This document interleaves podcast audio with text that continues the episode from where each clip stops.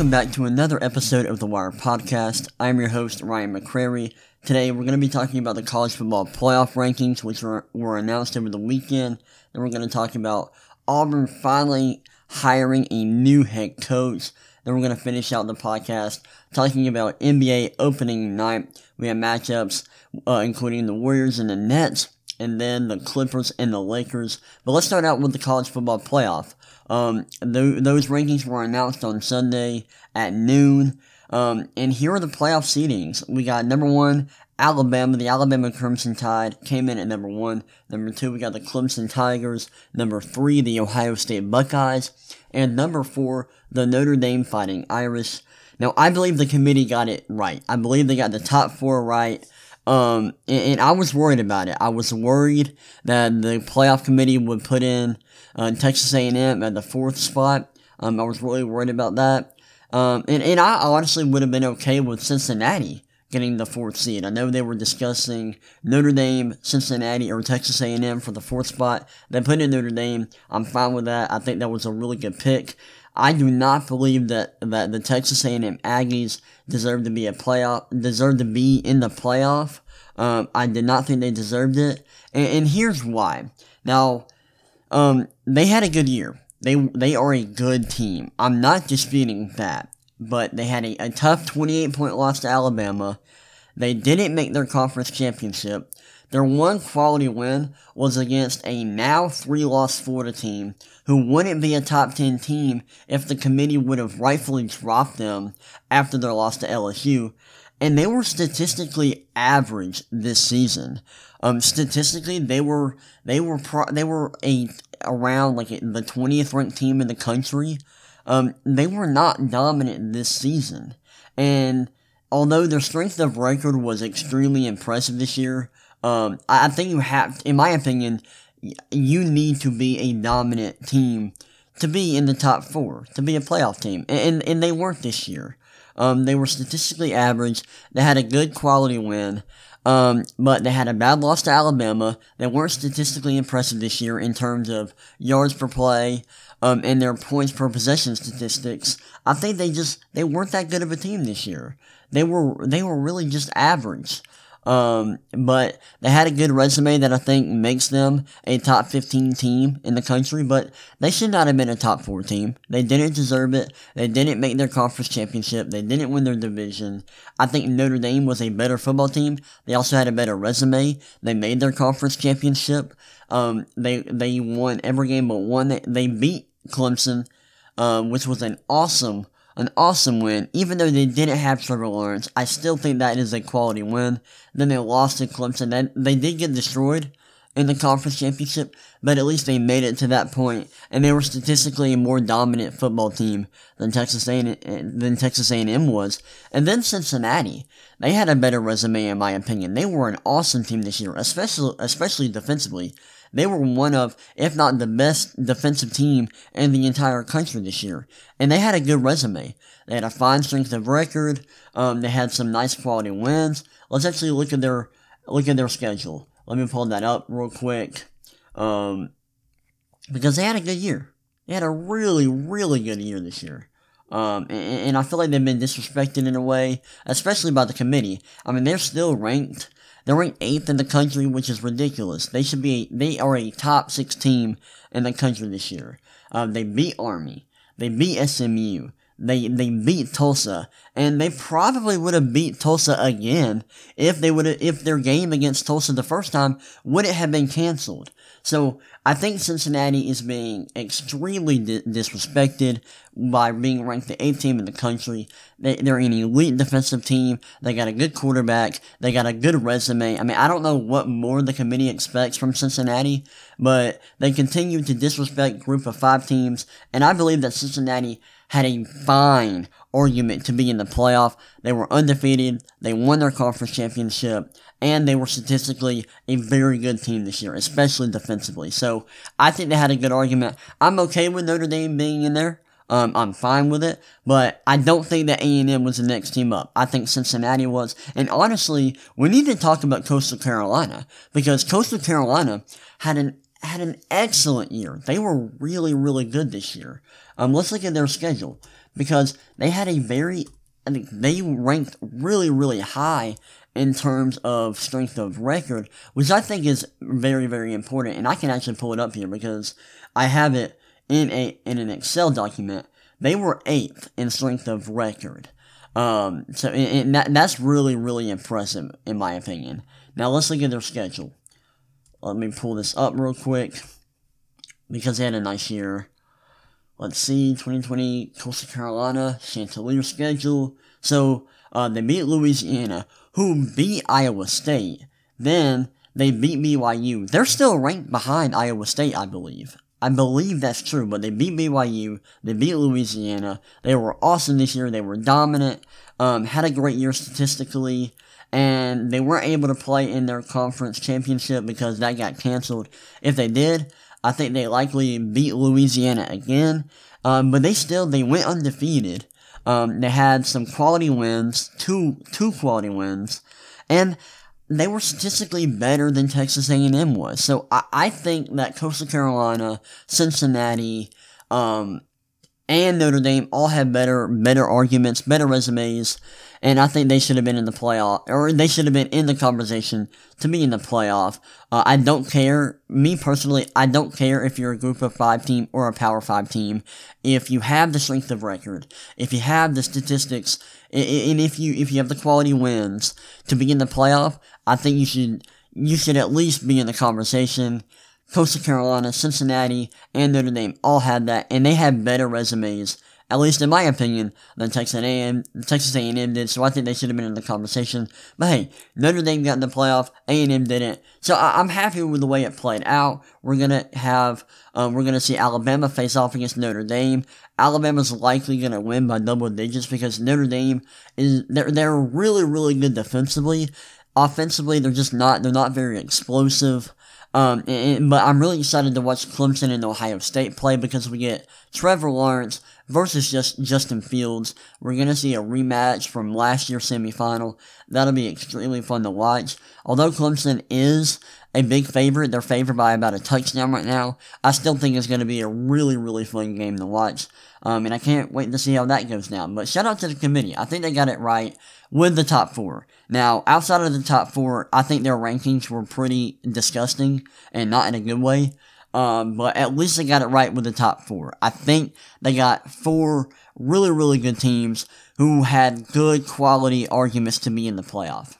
Alright, let's talk about Auburn hiring their new coach. And if you haven't heard, the Auburn Tigers hired Bryan Harsin, who was Boise State's head coach, to be their new head coach. Uh, they finally ended their head coach search yesterday uh, by bringing in Bryan Harsin. And this was a brutal, um, just a brutally awful head coaching search by Auburn. It seems like Auburn didn't have a plan when they fired head coach Gus Malzahn. And, and they were, they had a lot, they had a big list of candidates, candidates at the beginning of their head coaching search, but nothing was really working out. Uh, they didn't bring in Kevin Steele. They didn't promote him to head coach. They didn't bring in Mario Cristobal. Uh, Steve Sarkisian wasn't brought in. And they didn't really ever talk to Hugh Freeze at the beginning of the head coaching hire. And so when nothing was working out, it felt like they were just grasping at straws. You know, Neil Brown, his name was brought up. And he's, he's Troy's old head coach, who's now at West Virginia. U A B's head coach, his name was brought up. Louisiana's head coach's name was brought up. I personally wanted Hugh Freeze because he had a lot of success at Ole Miss.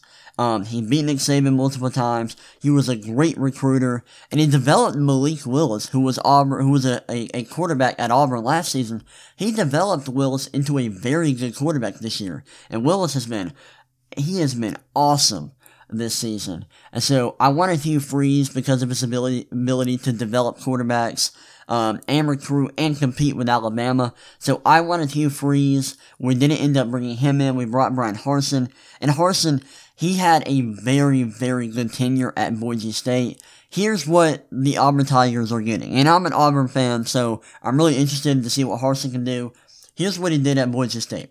Now, he ha- he is seventy-one and twenty-two as a head coach, um, and sixty-four and seventeen at Boise State. Um, he coached at Boise State. He also coached at Arkansas State. Um, so he's been successful. He's been a winner everywhere he's been. And Boise State finished first in their conference in recruiting every year under Harsin. Um, and during this time, they also won five Mountain West Division championships and three outright conference titles, including last season. He, he's also produced N F L talent. Ezra Cleveland, Alexander Madison, and Leighton Vander Esch are all relatively uh, big names that have come out of Boise State. They're all productive N F L players, and, and I believe this is a fine ha- hire. But I'm interested to see how he does on the field and in recruiting while competing against state rival Alabama. That's the big thing I'm waiting to see um, from him. But I think this is a fine hire. He was awesome at Boise State. He won. Um, he, he recruited very well. He produced N F L talent. Um, and I, I think he's, I, I like this hire. Um, I think Hugh Freeze would have been a better hire. But I'm just interested to see how Bryan Harsin does competing with Alabama. How is he going to do on the field when he has to play the Crimson Tide? How is he going to do in recruiting? Are we going to be one of the best recruiting, or are we going to be one of the best teams in terms of recruiting in the S E C? We'll see. Uh, but I, that's something I'm really interested to see. Uh, but I like this hire. I think this was a good, solid hire. And, I, and I, I'm really excited to see how this pans out. Alright, uh, this has been a, a really short episode, but I do want to talk about the N B A opening night. The first matchup we saw was Warriors at the Nets. Um, and the Nets won one twenty-five to ninety-nine. And they dominated the Golden State Warriors.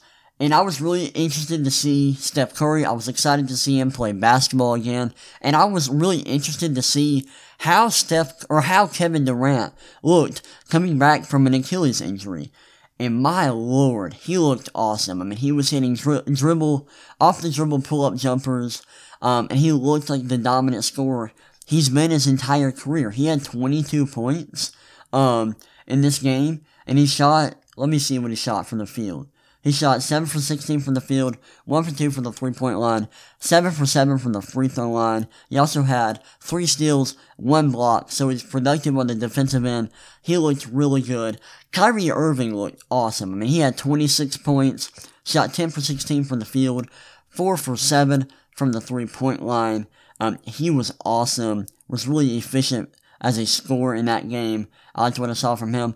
But the Nets overall looked, they looked pretty good. Um, because they have K D and Kyrie now. Um, they, they also have Joe Harris, um, Spencer Dinwiddie, Caris LeVert. All of those guys are back from last year's team. They're returning.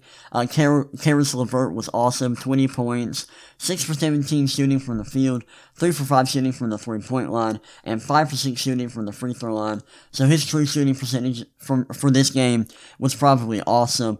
And he was on my fantasy basketball team, and he had forty-four points in fantasy last night. So I was, I was really happy to see him play well. Um, but yeah, the Nets, they looked good. Durant looks awesome. Looks like he's going to be really, really good coming back from the Achilles injury. He looks like himself. Um, I don't think he's going to be the same. Um, I think that he's not, he's not as shifty as he was in Golden State, but I, I was really, really encouraged with what I saw from, from Kevin Durant. He looked awesome. And then uh, Kyrie Irving, he balled out. He was incredible. And, and everybody else, you know, the secondary players like, um, DeAndre Jordan, Uh, Spencer Dinwiddie, Joe Harris, Caris LeVert, um, Jared Allen. All those players played really, really well last night, and I was impressed with the Brooklyn Nets. Now, on the other hand, I was not impressed with the Golden State Warriors. Stephen Curry had a rough game, um, but that's kind of to be expected because he has no, really no help. Um, Andrew Wiggins was awful. He had thirteen points, but he shot four for sixteen from the field, two for six from the three-point line. He just wasn't very good. And, and, and everybody really struggled around Steph Curry. He doesn't have a dominant secondary scorer, or he really does, just doesn't have anybody that is a reliable secondary ball handler or a secondary scorer. James Wiseman, statistically, was really good, but a lot of his production didn't come until the end of the game where he was playing against the Brooklyn Nets bench. Um, so I, I'm not going to overreact to Wiseman's stat line, uh, but he did show off his range. Um, he shot the ball pretty well from mid-range and from the three-point line. I was impressed with that. Um, but even in the beginning of the game, he just, and sorry for my dog, he's barking, he's losing his mind. Uh, but in the beginning of the game, it just didn't look like James Wiseman totally knew what he was doing. So I, I just, bear warning, like, he had a good stat line, but this is not indicative of the of his performance. He was not this good, um, but I think he had some nice moments towards the end of the game. But Steph Curry, he was solid. I think he's gonna, it's gonna be a rough year for the Golden State Warriors. I think I had them missing the playoffs in my preseason predictions. Um, you know, this is a very similar team to the one they had last year, uh, where they have Steph Curry and really nobody else. Now, this time, they don't have D'Angelo Russell, and that's going to be a big issue for this team because Stephen Curry, he can't do it all. He's not LeBron James. He, he He's a mortal human being. He can't do it all for this team, and I think he's going to have a, a, a bit of a rough year. It's going to be a, a, a bumpy roller coaster for the Golden State Warriors because Stephen Curry's awesome. He's one of the best players in the league, but they don't really have a secondary option, especially if Andrew Wiggins is going to play this going to play this way consistently. I don't think he is, uh, but he looked really, really lo- rough last last night. He was not efficient. Neither was Eric Paschal or Kelly Oubre Junior Uh, all three of those players had rough performances last night. And off the bench, no one really played all that well for the Golden State Warriors. Uh, Mulder came in, had nine po- Her had eight points. Shot free, three for three, three for three from the field. I can't talk. Uh, but not a very good performance from the Golden State Warriors. The Nets were really efficient. Um, last night shot forty-five percent from the field, forty-three percent from the three-point line. So they were awesome. Uh, but a rough game for the Golden State Warriors. And I think this is going to continue to be a rough year for them. Um, they just don't have the talent Uh, to be a super competitive team. So, um, it'll be interesting, interesting to see where they end up this season. But let's move on, talk about the Clippers-Lakers game. This was the, the big game. Um, you know, everyone's watching to see the, the Los Angeles showdown. The Lakers came off of, they're coming off of a title. Um, they were at home in this game. And they didn't look very good. The Clippers won one sixteen to one oh nine. The Lakers looked sloppy. And, and mainly Anthony Davis and LeBron James. They didn't show out. They didn't show up for this game. LeBron in the first half looked really, really bad. Um, he just didn't look like he. I mean, this was a rough, a rough game. And, and you can like there, there's you know this is the first game of the season, so that could be that's to be expected. Uh, but LeBron James is the best player in the world, and Anthony Davis is one of the best players in the world. So you expect them to put up better performances. Like LeBron James shot, they, he scored twenty-two points, uh, only had five assists, five rebounds, and only shot seven for seventeen from the field and three for eight from the three-point line. And then Anthony Davis, he had eighteen points, zero steals, zero blocks, two assists, seven rebounds, shot eight for fifteen from the field, zero for two from the three-point line. That's just not efficient enough for Anthony Davis. Um, I hold him to higher standards.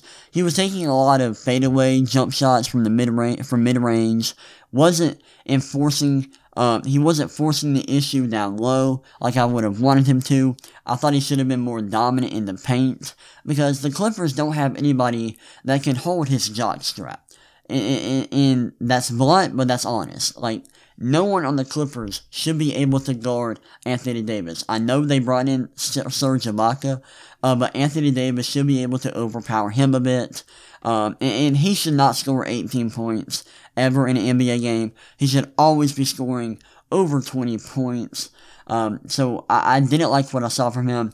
I did, however, like what I saw from the, their surrounding pieces. Montrezl Harrell and Kyle Kuzma came off the bench, combined for over thirty points. They looked awesome, and they were efficient while they while they did that.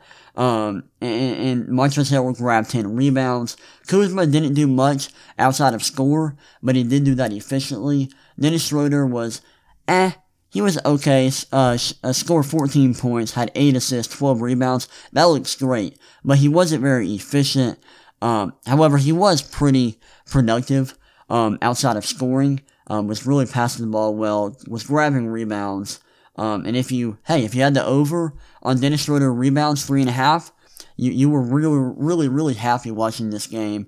Uh, but I want to talk about, um, the, uh, Paul George, who was awesome. There's been a lot of talk about Paul George not being a top twenty player in the, in the N B A over the offseason. Uh, and, and that comes, or that, that stems from him, from his playoff performance. He was not good in the playoffs, but he was being heavily disrespected, uh, by the media, by people on social media, by fans. And he came out in game one of this season, and he was awesome. He was hitting pull-up jumpers. He scored thirty-three points, shot thirteen for eighteen from the field, five for eight from the three-point line, had three assists, six rebounds, one steal. He was awesome. I mean, thirty-three points on that kind of efficiency is crazy, especially when you consider how he did it. He was coming off screens, hitting jump shots, creating his own shot along the perimeter. I was really impressed with him this game. And then Kawhi Leonard, he, he added on twenty-six points. He wasn't as efficient, shot ten for, six, ten for twenty-six from the field, one for eight from the three-point line, did shoot five for five from the free throw line. Uh, but he wasn't as efficient, but he was still, he had a solid, a solid game. Three assists, two steals, uh, two rebounds. But I was really impressed with Paul George. Serge Ibaka had a nice debut, fifteen point six rebounds. He was nice. And then off the bench, Zubac played well. Uh, Lou Williams was solid, eleven points, three assists, two rebounds. Uh, Patrick Beverly, he had a solid, a solid game, hit some big shots. Uh, but I, I was really, really impressed with Paul George. And, I, and I'm happy that he came out, he silenced the doubters. He looked like he did, um, when he was, when he finished top three for in, in, um, in M V P voting. Looked really good last night. Looked like a top ten player, and I was impressed. And I and I like the. I don't think either team were very good in this game. Um, both teams uh could, can and should play better moving forward. Um, especially Kawhi Leonard, Anthony Davis, LeBron both have to play better. They were disappointing. Um, but the Clippers got a huge win in game one. I was impressed. Uh, they played a lot better than the Lakers, who were really sloppy. Both teams, I think, turned the ball over a lot. It, watching this game last night, it felt like they were turning the ball over so, so much. Let's see. Yeah, like, both teams had over fifteen turnovers. The Lakers had nineteen. The Clippers had sixteen. Um, but the Clippers were uh, slightly more efficient. Um, but yeah, so I wasn't impressed with either team really, but I loved what I saw from Paul George. He looked dominant. Um, and, and I can't wait to see, uh, what the Clippers look like moving forward. The Lakers were disappointing, but I expect them, you know, to come back, play better throughout the season. But yeah, the Clippers got a big win. The Nets, they looked awesome. Uh, Kevin Durant was amazing coming back from an Achilles injury. When you consider the injury he's coming back from, um, it, it's, it's really remarkable how well he played yesterday. Kyrie was awesome. Their secondary pieces looked good. Spencer Dinwiddie, Caris LeVert, Joe Harris, they look really good. They look like they are going to be a problem in the N B A this season. But that's all I have for today. I hope you enjoyed this. Um, tonight, we see everybody else in the N B A play. Like, I know the Hawks, I'm a Hawks fan. The Hawks are playing the Chicago Bulls. I'll be watching that. I'll be watching N B A games. I'll be watching more bowl games. You know, college football, it's the bowl season right now. So I can't wait to see, uh, more bowl games and the playoff. I'm ready for that. But anyway, that's all I have for y'all. Hope you enjoyed it, and I will see y'all next time.